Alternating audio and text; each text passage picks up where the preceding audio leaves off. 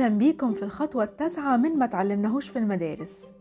تسعين مرة تسع مرات هو عدد تكرار كل اللي إحنا اتكلمنا عنه قبل كده عشان تقدروا تحققوه.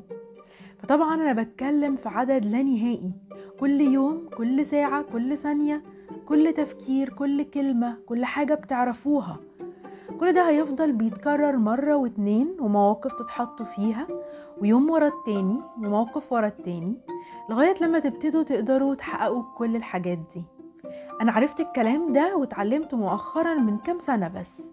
ومن ساعتها وأنا على قد ما بقدر بحاول أفتكر ده بحاول أطبقه بحاول أتعلم أكتر عنه. وأكون زي ما كنا بنقول في الخطوة السابعة يكون في تجانس ما بين اللي أنا عارفاه ومؤمنة بيه وما بين اللي بعمله وبعيشه كل يوم. أوقات حتى بيكون مفيش تجانس ما بين اللي بفكر فيه واللي عارفاه. يعني حتى الفكر فيه تحدي. هل الفكر متناسق وملائم لمعرفتي ولا لأ؟ بس مع الوقت وطول ما الواحد صريح مع نفسه وواخد الموضوع بجد ومجتهد فيه وواخده فعلا على قلبه على إنه قرار ثابت هيفضل كل اللي بيتعلمه يكون بيناسب قيمه ومبادئه ويكون بياخد قرارات بناء عليها. ويكون فكره بيتغير وأفعاله بتتغير واللي بيقوله بيتغير في الاتجاه ده. ويكون بيحقق التحكم في نفسه اللي هي من أرقى السمات إنه يكون حد بيعرف يتحكم في نفسه. ودي حاجة هتفضل وهتفضلي تعلموها طول الوقت. وتقعوا وتقوموا فيها برضو طول الوقت. في دايرة التعلم هنعدي بأربع مراحل وتفضلوا ترجعوا وتعيدوا فيهم تاني. أول خطوة هي تبتدوا زي دلوقتي كده قراية أو تشوفوا تصرفات شخص أو فيديو بيشرح. تاني حاجة ده هيخليكوا تفكروا في الموضوع وتكونوا كده فكرة عنه.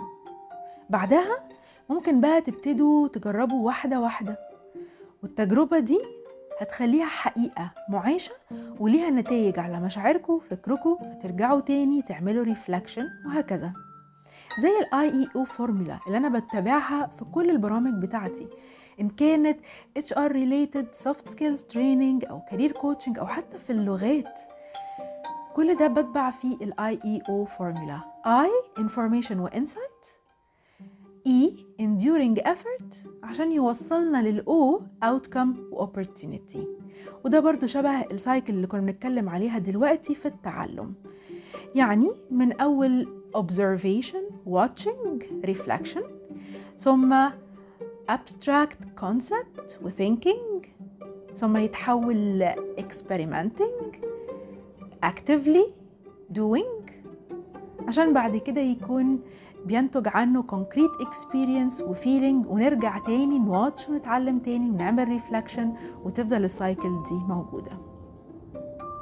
فتسعين مرة تسع مرات كل حاجة اتعلمتها تفضل تحاول فيها وتحقق وترجع لورا وتطلع تاني لقدام أكتر من الأول وأحسن من الأول.